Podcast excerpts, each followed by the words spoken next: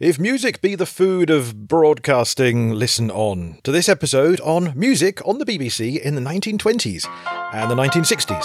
But first, to bring us up to speed, previously on the British Broadcasting Century.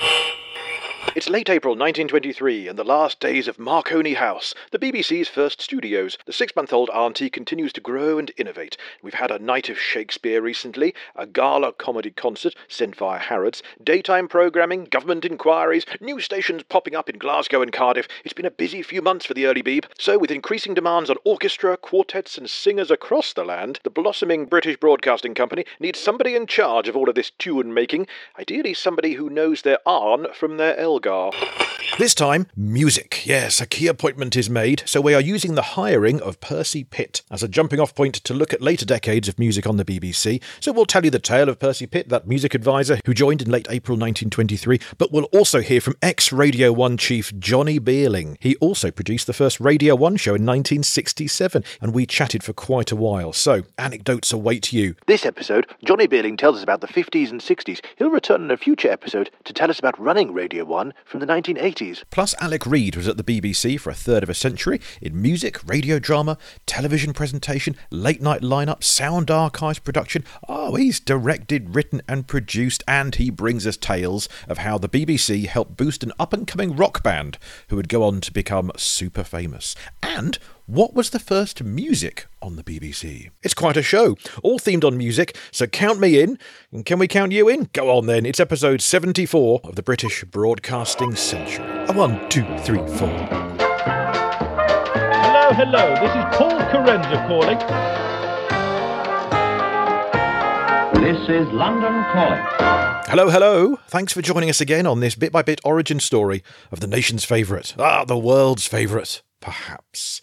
I'm Paul Kerensa, and before we embark on music, a quick look back at comedy from the previous episode. Uh, particularly, I wanted to throw some golden info your way about Captain Ian Fraser. Now, if you've heard the last episode, you may recall that we told you about uh, Ian Fraser. He was this sightless serviceman who, in 1921, ran pretty much the only broadcast that entire year. It was London's first broadcast as well, a fundraiser for St Dunstan's his hostel for fellow blinded soldiers. Well, after publishing that episode, I fancied putting Captain Fraser's tale into the novel that I'm writing, Auntie and Uncles, The Bizarre Birth of the BBC, out soon when I've finished it. So I did a bit more digging on Captain Ian Fraser. What biographical joy I found about him.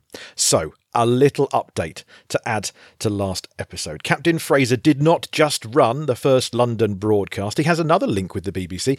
He became a BBC governor in 1936 after becoming an MP. But that's not the cool thing.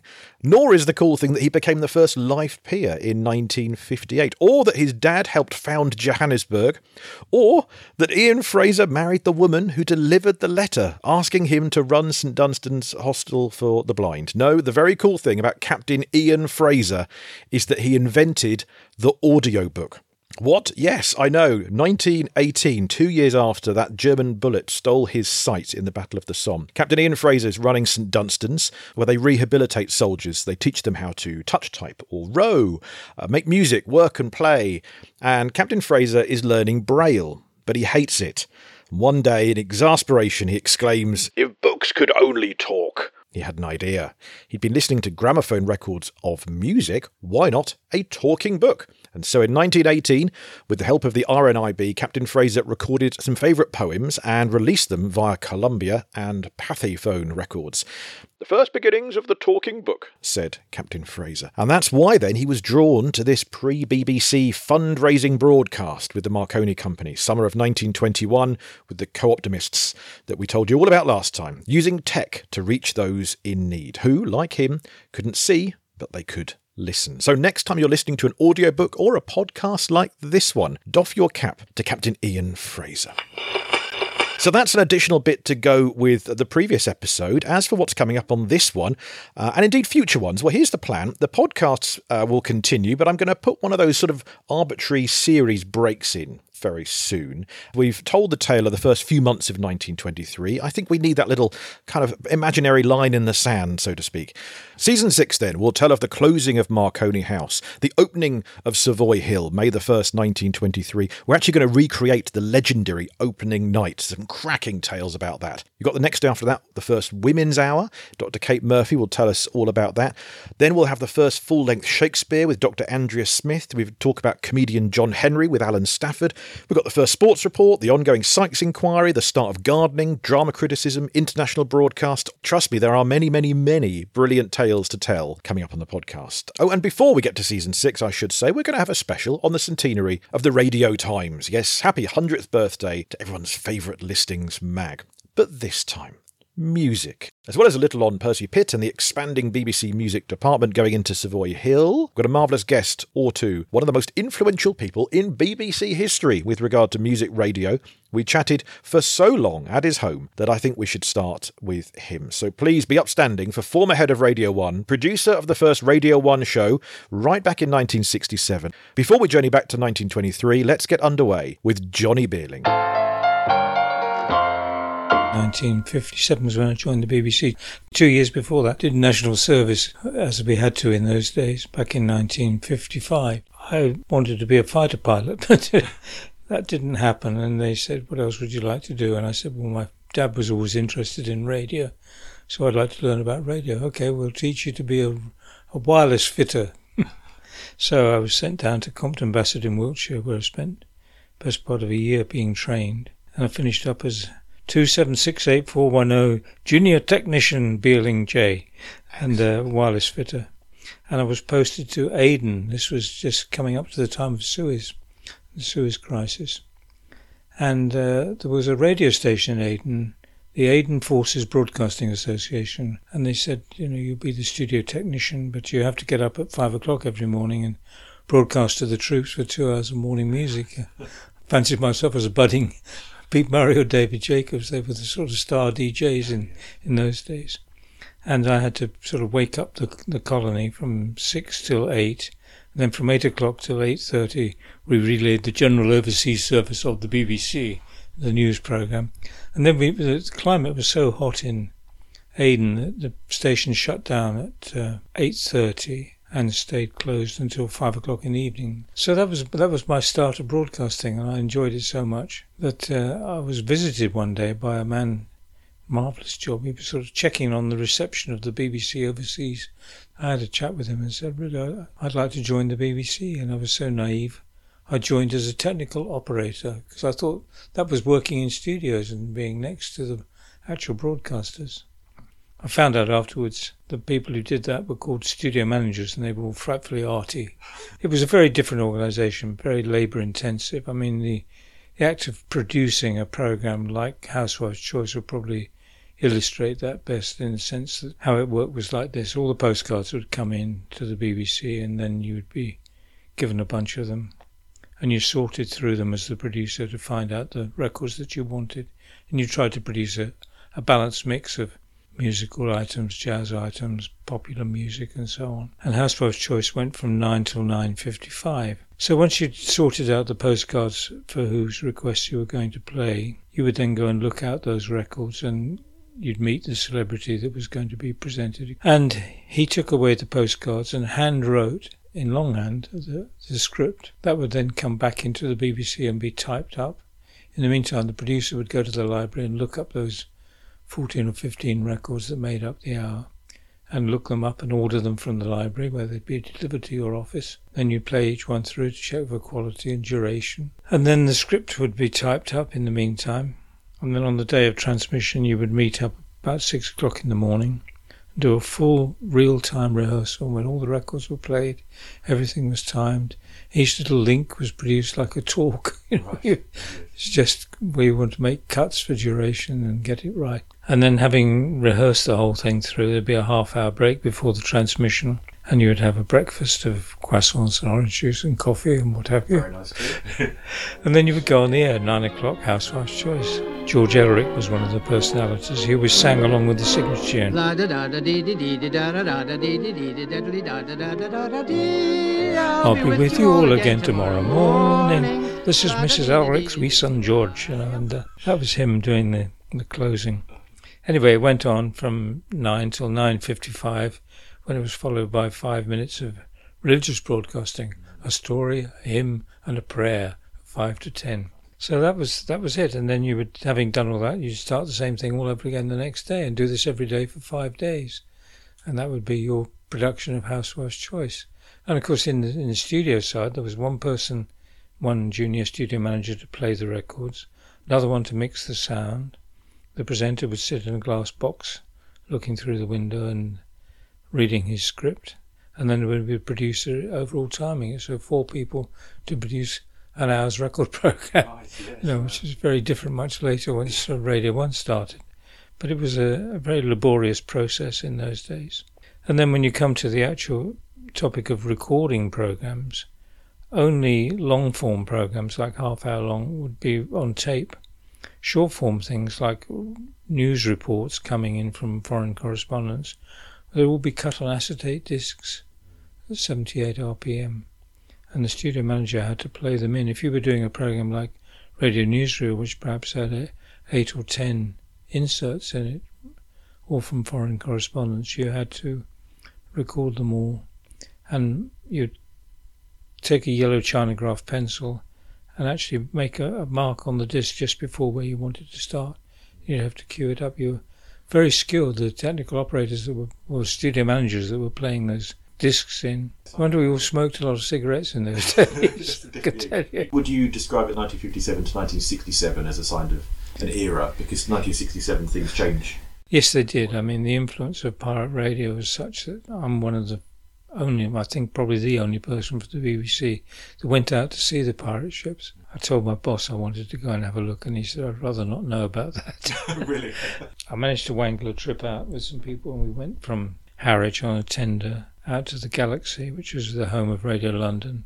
I met people like Tony Blackburn, Keith Skues, Kenny Everett. Even John Peel was there, I think, at the time. What amazed me when I saw it was that everything was what we call self operation, self op, as it is now in local radio, as you know. But in those days, they would play their own records, mix the microphone and a guest microphone if they were having guests to be interviewed, play in the jingles, and do the whole thing. It, was no producer, it was just a one man operation, very different from the four man operation at the BBC. So, of course, one of the big problems once um, Radio 1 was set up, there was nowhere in the BBC where people could play their own records, except in the continuity studios, where announcers had the ability to play a record in the event of an awful breakdown or something.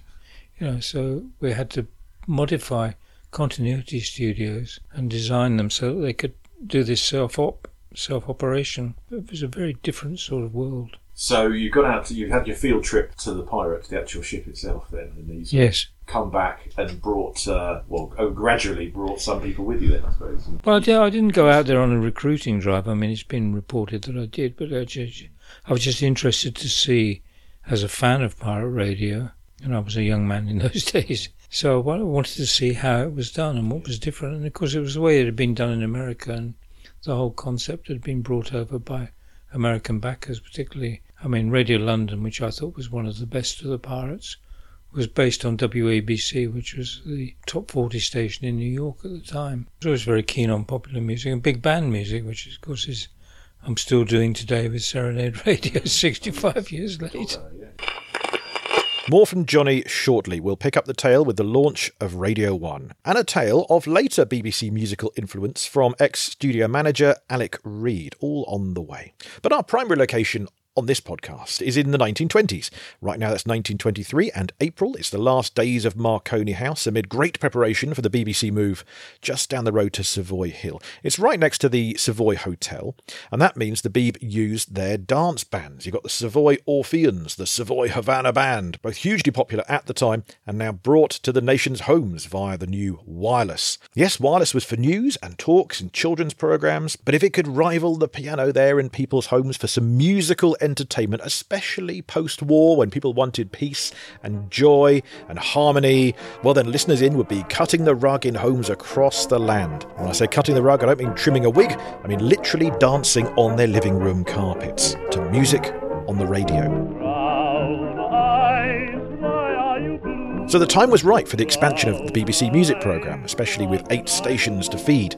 The laundry basket of sheet music and gramophone records was passed around the land, along with visiting artists. Stanton Jeffries was musical director in the first few months, playing piano most nights on London 200, while inventing this whole new technique of orchestra placement, putting certain players in certain places so that the overall effect was of music reaching the microphone all at just the right level. Balance and control, it was called. There I sat while engineers tested microphones, a typist clicked away morning, noon, and night, and streams of artists poured in begging for engagements. I say, Mr. Jeffries, there's a gentleman here says he wants to give a lecture to the listeners in on how to catch a tiger. On what? How to catch a tiger. Well, it's an idea. Here, give me the phone. Hello, sir. Well, we shall have to consider the idea. You see, we haven't given any lectures so far. No, our transmissions are of musical items entirely. Not at all, sir. It's a pleasure. Goodbye. Mr. Jeffries, I think you wanted us to test out a microphone on some bells. Bells? Oh, yes. I've got some tubular bells here. Oh, you Oh, see, yeah. the idea is to give listeners in a time signal. Oh. Now, tonight at 10, I'm going to play the Westminster chimes. Like this. Stanton Jeffries and company there, recreating his early days at the BBC Do you think you would rig up a mic to transmit that? on Leslie Baily's programme Scrapbook for 1922. He would soon move to a more technical role, overseeing how the broadcasts actually sounded. Someone else was required then to advise and oversee what music was broadcast and how. So, hired on the 30th of April 1923, ready to start work at Savoy Hill the next day, let's meet Percy Pitt. Here is Percy Pitt conducting the BBC Wireless Symphony Orchestra in 1925, two years into his tenure at the Beeb. Rossini's Semiramide there. The pronunciation is questionable. Percy Pitt was actually a composer as well. He is a veteran of Queen's Hall. Pitt was the first accompanist for Henry Wood's Proms in 1897, long before the BBC took over, long before wireless telephony was even a possibility. One review noted his conducting methods were a trifle peculiar. He had a habit of burying his head in the score and waving his arms over his head like a gesticulating stag beetle. Percy Pitt became music director at Covent Garden's Royal Opera House in 1907 and then directed the British National Opera Company in 1920. And as you may recall, the British National Opera Company were the people involved in those very first outside broadcasts in early 1923. So that's where the BBC found him. At this point, he's aged 54. He's one of the older people involved in the BBC at this point, which is really a young man's game. It's mostly young men in their 20s and 30s, including Cecil Lewis, young Spitfire ace in his 20s. Uh, John Reith is in his 30s, so yeah, Percy Pitt is on the older side, but he has experience. This is from the London Daily News, 30th of April 1923. Mr. Percy Pitt has been appointed musical director by the British Broadcasting Company, who, in view of the theatrical trade's ban on broadcasting, are forming companies of their own will broadcast operatic performances from their own theatre, now nearing completion at Savoy Hill. Very soon after joining in May 1923, Percy Pitt was heading up the 2LO Dance Band from late May, uh, then the 2LO Military Band, the 2LO Light Orchestra, the 2LO Octet as well, all of this under his jurisdiction. The companies will not only give performances at the London station, but will be sent on tour to the provincial stations. The idea that broadcasting shows will jeopardize their success has never entered the American managers' heads, said Mr. Ewart H. Robbins, the leading American actor in So This Is London. They find wireless not a bogey, but a magnet to the box office, and seeing it a potent weapon in their fight against the cinema. His job at the Beeb kept on shifting around the newly formed music department. He was music advisor at first, then music controller. That newspaper article called him musical director. He was later director of music from November 1924, taking over from Stanton Jeffries. But where Stanton Jeffries' role seems to be more linked with early music selection and auditioning artists and accompanying them on the piano almost nightly, Percy Pitt seemed to go bigger. Within weeks, Pitt got a symphony concert on the air on the 21st of June with an augmented BBC orchestra, so says Asa Briggs, the historian. Five months after that, the size and scope was growing. 40 musicians broadcast a Wagner concert, a huge undertaking compared with the trios and quartets of the earliest broadcasts. So Percy Pitt's BBC career spanned Savoy Hill. He arrived the day before it opened. He left a year or two before it closed. In fact, Percy Pitt died just after Broadcasting House was opened in 1932. As Director of Music from late 1924. Percy Pitt merged the BBC's orchestra with the Covent Garden Orchestra, and that helped entice world renowned composers and conductors to direct them. Edward Elgar, Richard Strauss, George Gershwin with his Rhapsody in Blue. He gave the first British performance live on the BBC with the Savoy Orpheans, Gershwin himself on piano.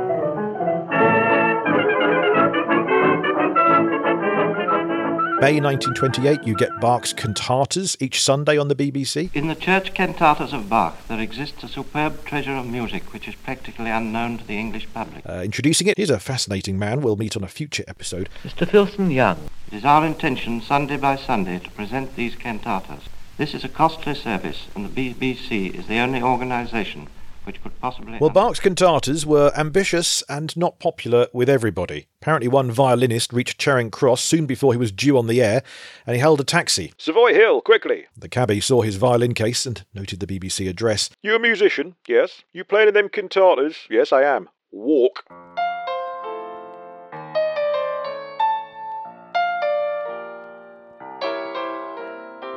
Let's flash forward four decades and join producer, later station director, now broadcaster on Serenade Radio, Johnny Beerling. And he told me all about what it was like launching Radio 1. I'd worked as a studio manager for five or six years on various popular music programs. I've become friendly with producers like Derek Chinnery and Teddy Warwick, Pat Osborne, and those people.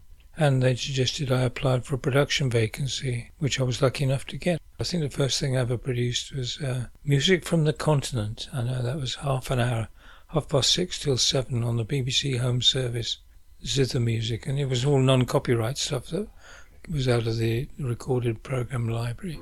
They'd commissioned a man called Gerard Mansell to write a report on the future of the BBC or BBC Radio. And he came out with this report called Broadcasting in the 70s, where he suggested running radio on a generic basis. So Radio 1 would be popular and light music. And they asked me if I'd like to produce the first ever program. I didn't realize how historic that was at the time. It's only really come to Tony and me looking back on it that we can see what a major thing it was. The BBC launching four brand new networks as opposed to the three national networks, the Home Light and the Third, which had been there before. I'd got to know Tony Blackburn. Several of them had come ashore, like Simon Dee, Tony Blackburn. They came ashore because they saw the writing on the wall. They brought in the Marine Offences Act, which was making it illegal to service the, the ships. So it was very difficult for them to continue. So Tony had cleverly come ashore uh, uh, six months before Radio 1 started, at least. And I had got to know him doing the breakfast show for the first six months. But I was living down in Kent in those days, and after a couple of weeks of getting up in the middle of the night and driving up to town, I realised Tony didn't need a producer sitting there in the studio. I said, I'll listen to it at home and then come to work, and then we can discuss the next day's programme or, or what have you. And that worked quite well. Johnny Beerling there. More on his days at Radio 1 later this episode. More on his days in charge of Radio 1 on future episodes. Oh, yes, we're holding some of that chat back for now because there's plenty of it. Plus, later this episode, the age old question what was the first music on the BBC? We will answer that question in just a few minutes' time. But first, Johnny Beerling brought us to the late 1960s, and soon after that, a certain band had a certain brush with the BBC. So let's meet another guest to talk us through it. He was there. I spoke far too long ago now. Very sorry about that. I've been waiting for a music episode, you see. This man has worked a plenty across music at the BBC and in radio drama, television presentation, late night lineup. He's performed his own multi voice poem on Radio 3. He's produced religious documentaries for the Beeb and drama, but it all comes back to music. So I was delighted to speak with Alec Reid. What happened was I was a studio manager. I'd been a studio manager long enough to start thinking, well, maybe I could do some other things as well. I applied what they call an attachment in the BBC, where they loan you out to a, another department, usually on a more senior pay grade. A, to see if you can hack it, and B, to give you some eligibility for applying for an equivalent job should one crop up. And I applied for a department called Sound Archives Production Unit, as it then was, run by a guy called Harry Rogers, and got turned down. But uh, then got phoned up later saying, you know, don't take that per- personally. We'd like you to reapply in a year's time. in the intervening year, I went to television presentation, and uh, my main claim to fame there was was sitting in the international control room for 24 hours. Didn't leave the chair for 24 hours, uh, relaying the pictures of the first moonwalk around Europe as they came in. Oh wow! Um, interestingly enough, the sound and video arrived out of sync. Um, the pictures arrived before the sound did. Oh right. Time I had to get up and put my hand on a tape recorder, which was recording the thing, and sort of adjust so that they go more or less in sync again, and then sit down. And, So you've got to fix that before we then see it, I suppose, and, and and get it all out there so that we we see as pure a picture as possible, which is going to be tricky when well, it's just coming. well, that, that was that that was it. Yes, uh, I mean, my my abiding memory of that, apart from obviously the the actual moonwalk, was a monitor that was showing uh, the astronomer Patrick Moore waiting to leap in at any any given moment when requested to pontificate about what was going on. you just don't know when the information's going to come. at it, When the Yeah. moonwalk's going to happen. It could be minutes, could be hours, could be days. I suppose. Well, that- that's why I was sitting there for 24 hours. I, I don't know how long we waited. Extraordinary way of doing things. I mean, I had no background or training in any of that. You know, that, oh, well, can you just go in there and do that? And I was supposed to have been relieved after, you know, four hours or six hours or whatever. It's an all night shift, but everybody else was sitting in the office glued to the screen and wouldn't come and read me. Oh no, I bet. I presume there was no script that said at this point Neil Armstrong will say one small uh, step for No, man. no, I, I, I, I learned all that at the same time as everybody else did, you know. So, but anyway, that, that Yes. I, I think I was in television presentation initially for six months, but towards the end of that time, they then re-advertised attachment to Sound Archives production unit, and, and I got it that time. My task was to produce two editions of the Night Ride program, which went out on radios one and two between midnight and 2 a.m., you know, sort of peak listening, really. Um, I had, had been a studio manager for five years and, y- y- you know, was comfortable with all that. And I mixed bands. And when I was studio managing, I, I was went into the BBC's gramophone library, it was then called, where every single record that was issued in the UK, the BBC automatically bought a copy. So it was the biggest commercial record library, if you like. It was a day or two after I'd written a, a scurrilous lyric to the tune of Sing a Song of Sixpence about um, Mary Whitehouse. well, who hasn't owned their time? Yeah, well, well, the thing was, I was working on whatever the precursor to the World at One was. I can't remember. It was a one-hour news program anyway on Radio Four. You know, I was playing in tapes from correspondence and things like that. And there was a story about Mary Whitehouse, whose father amused me. So I wrote this lyric, and a fellow studio manager uh, sang it for me you know, at the piano. Uh, and so I took the tape into to the the program, and I think they were all set to um, broadcast it. But then I, I think the yes, they got a little bit wary of of the line "her public condemnations publicise her books," um, which I thought was potentially libelous. Well, so that never happened. okay. Anyway, in the gramophone library, I met this guy called Tony Smith, who was one of the clerks there, and I told him this story, and he said, "Well, I'm a um, singer-songwriter, um, but I've got no way of recording anything." So I put him in the studio, and he was indeed really excellent. Uh, I got to know him better because he wanted to form a vocal group, and I introduced him to the girl who was singing high soprano. And that all worked out, formed a group called Design. And as I got to know him better, he was saying that he'd been a pupil at Charterhouse School and he'd been impressed by some slightly younger pupils there um, who had a band called Genesis. Ah, Could I go and record them as well? So I only have the vaguest memory of it, but I seem to remember standing in a barn with a Revox tape recorder recording these lads. Then sometime later on, probably about six months before I went to Night Ride, he phoned me up and said, could I come down and engineer a couple of tracks at Regent Sound Studios in Denmark Street in London because they wanted to record four songs for some other demos or something. Hmm. So it was an all night session and we recorded the four songs. I, I engineered two of them. I think they used them to try and get a record deal, which they didn't get. That was that. But then I got the Night Ride gig. I was in a position to book musicians, you, you know. So the first booking I did was design. And a month or two later, I booked Genesis and turned up in studio in BBC's Maida Vale studios. And I have to explain that the, the equipment in sound studios at the BBC at the, the time was state of the art in about 1943. I mean, a lot of it was actually designed then, and of course they built it to last, so the damn thing was still last. The faders were circular, what they call pots, potentiometers. You may have had access to a couple of tone controls, you know, equalizers, um, which you could sort of hook to, you know, the two channels, and you, you, you had an echo send, and there would be an echo chamber somewhere in the building, uh, and I think maybe a compressor or two, but that was it. But by that time, you know, commercial studios were recording in stereo routinely, had eight track at least. When bands came into the BBC, they, they wondered what they came, came into. But um, the studio managers and producers there were very gifted at squeezing the maximum, and, and a lot of the bands went away very pleased with what they were getting, albeit mono. What year is this then we're talking about? This is Uh, 69, 69, right, okay, yeah, right. And Yeah. the, the actual Genesis session and broadcast took place in, in February 70. But the great thing is, I've just discovered the tape at home. Ah. Um, I have a first generation copy from the master tape of the original Night Ride session as well. Wow. I, I, I mean, somewhere in the 1990s, um, somebody from Genesis got in touch with me and asked if they could borrow it because they wanted to, you know, they're putting together a compilation set of CDs. I lent it to them and they gave it back. They presumably had the master tape of the Regent Sound session. So anyway, to the session. We all duly turned up and, and I think made avail four with the potentiometers, and off we went.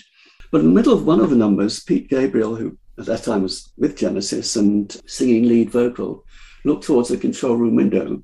Uh, and of course, there are always a few girls in, in the control room. Pete said, can, can any of the girls in there hold a tune?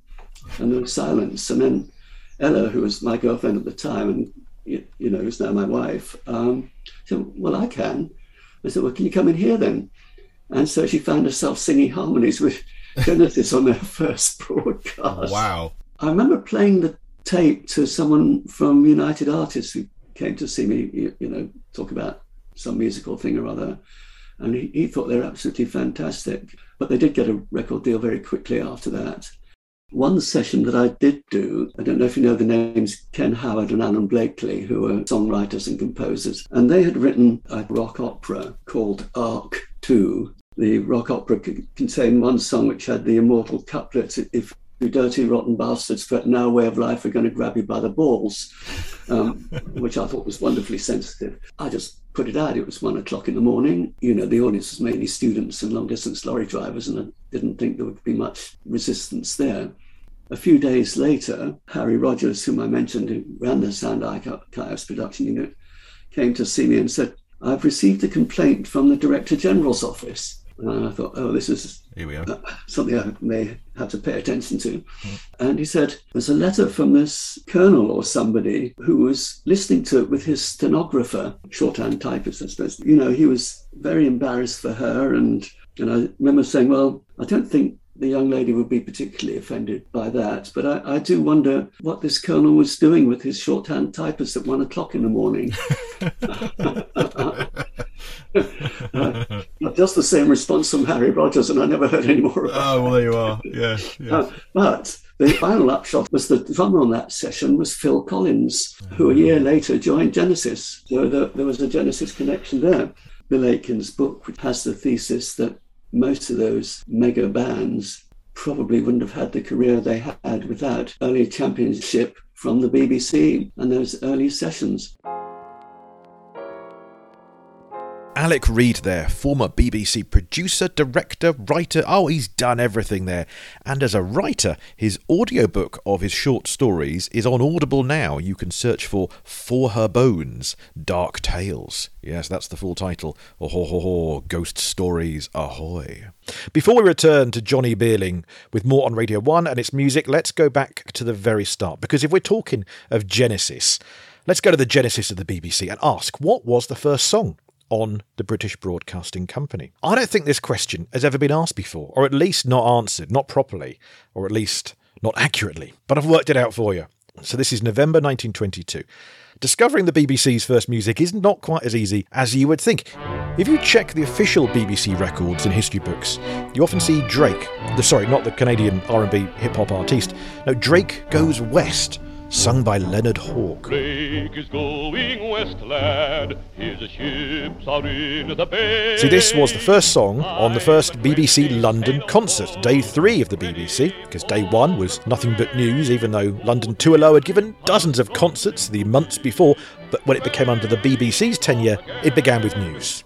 Day three, then, was the first London concert, with this, its first song. But that's just another case of London writing the history books, because the day before that, November 15th, 1922, day two of the Beeb, Manchester and Birmingham joined the airwaves, and they both brought music with them. So which was first, Birmingham or Manchester? What was the first music of the BBC? Well, a quick glance at the station director's notebooks tells me Manchester 2ZY opened for its first BBC broadcast with Kreisler's Liebesleid. That means Love Sorrow.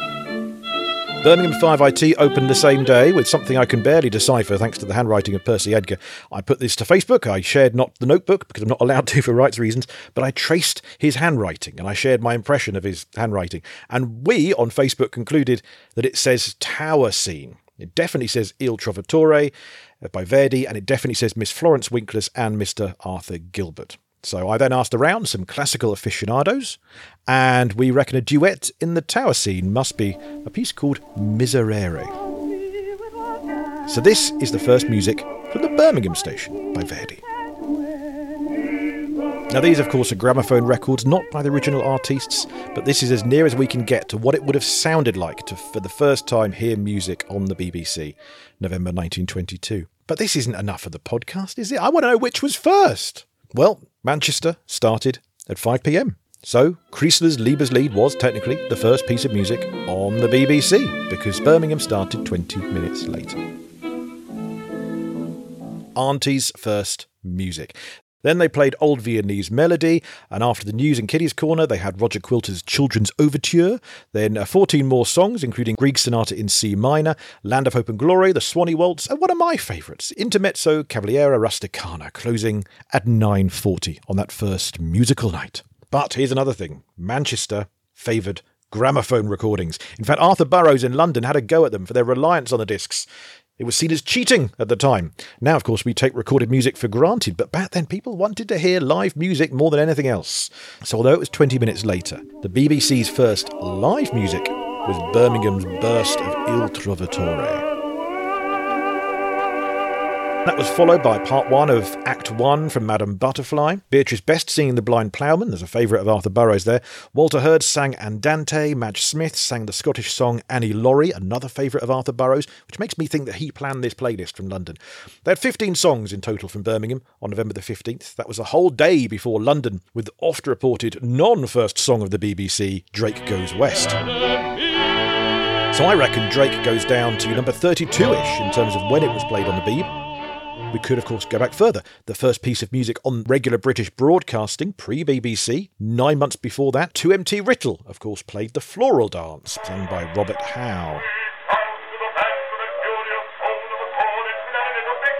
Uh, the first live music broadcast two years before that, February 1920, was Absent by Winifred Sayer. These aren't the original singers, but they are the songs, and as near a recording as we have. The first music on any radio broadcast in the world, probably Reginald Fessenden's violin rendition of Oh Holy Night. Christmas Eve 1906. But that's going back a little far, isn't it? So, six decades later, what was radio like for Johnny Beerling? The program called Where It's At, which was a, a Saturday afternoon show, very much modelled on the Pirates. We didn't have any jingles in those days. We made our own by cutting the beginnings and ends of big bands together and used the voice of a dark brown voice of a man Canadian called Duncan Johnson, sadly no longer with us. So you're listening to Where It's At on the BBC Light programme. Stay tuned to Where It's At for the best in sound. Sounds very naff now, but it was it was fun in those days. And of course, a few years later, I was lucky enough to make the acquaintanceship of John Wolfert. When original jingles were done by a company called PAMS Production, Promotions and Merchandisers in Dallas. Dallas became the sort of capital of jingle making because it was a right to work state and you could do a buyout. You didn't have to pay copyright every time you played. Can you imagine that in those days the BBC had to pay for every minute of needle time that you used? So uh, a secretary would always be charged with writing the PSB, because the program as broadcast, and reporting every second of every record that were played. We thought we can't play jingles and have to do that, so we, we went to America and PAMS were recognised as one of the best jingle makers. Well, that was run by a man called Bill Meeks, and eventually his company went under. And John Wolfert, who had worked for him, started Jam, which was John and Mary Lynn, his initials of him and his wife. And they started, and they made jingles very much in the same style as PAMS. And he got the contract with Radio 1, which lasted for 17 years. And he and I are still good friends now. Johnny Beerling will return on the podcast to tell us all about running Radio 1 in the 1980s, including the Radio 1 Roadshow and Live Aid. You can also catch him on a previous episode. He was on our 100 Years and 100 Minutes episode, talking about being the first producer of Terry Wogan on the BBC. If you'd like to hear the entire Johnny Beerling interview, nearly an hour of it, all in one go, join us on patreon.com slash Paul Kerensa, when you can hear the full works right now. Link in the show notes to join us on Patreon and hear the full Beerling.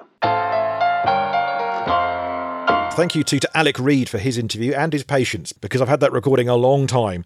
I recorded loads of interviews about a year and a bit ago. It's taken this long to try and get them all out, and we've got more to come yet. So do subscribe, tell your friends, tell your enemies. As long as your enemies have a podcast app, they are very welcome here. Now, I know that we've not dwelt quite as much in 1923 this episode. I instead have used Percy Pitt's hiring as a jumping off point into later and indeed earlier music on the BBC. But Percy Pitt joined on April the 30th, 23. That means we are now about to move on to May 1923, a new era, and that will be season six of the British Broadcasting Century podcast. Stay with us for the speeches, the drunken lord, the backstage gossip, and the BBC star play a fun game of hide the booze from John Reith as Savoy Hill opens. That is a true story and an amazing one. But first, next episode, as I record this, the Radio Times is about to turn 100. So we will leap ahead in our timeline just a few months to September the 28th, 1923 for a special on a century of our favourite listings mag, created by Reith still with us today and still right by my armchair as I watch TV, and I'm sure by yours too. Did you know, in fact, we were Radio Times Podcast of the Month a few months ago? Yes, indeed. Well, I can't wait to return the favour next episode. We'll be interviewing its editor, Shem Law, live at Radio Times headquarters. Very excited about that. Also chatting to Radio Times collector Steve Arnold and the first editor's grandson, Justin Webb. What an episode! Subscribe and it will be yours next time. Thank you to Johnny Beerling, Alec Reid, and you for listening. And do share if you like this, because the British Broadcasting Century is a solo operated podcast. It's just run by little old Paul Kerensa, with original music by Will Farmer, with nothing to do with the BBC whatsoever, and all broadcasts of this vintage are pretty much out of copyright, although some rights may reside with players or writers or their families. So if that's you and you have issues with us, do drop me a line. The joy of podcasting is we can edit and edit out.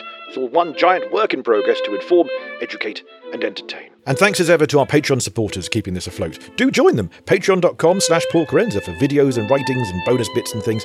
A fiver a month, join for a bit, cancel when you like. But know this without our Patreon subscribers, there is no podcast. So we thank you so much for your support. Join us next time, yellow highlighters at the ready, for the Radio Times centenary here on the British Broadcasting Century.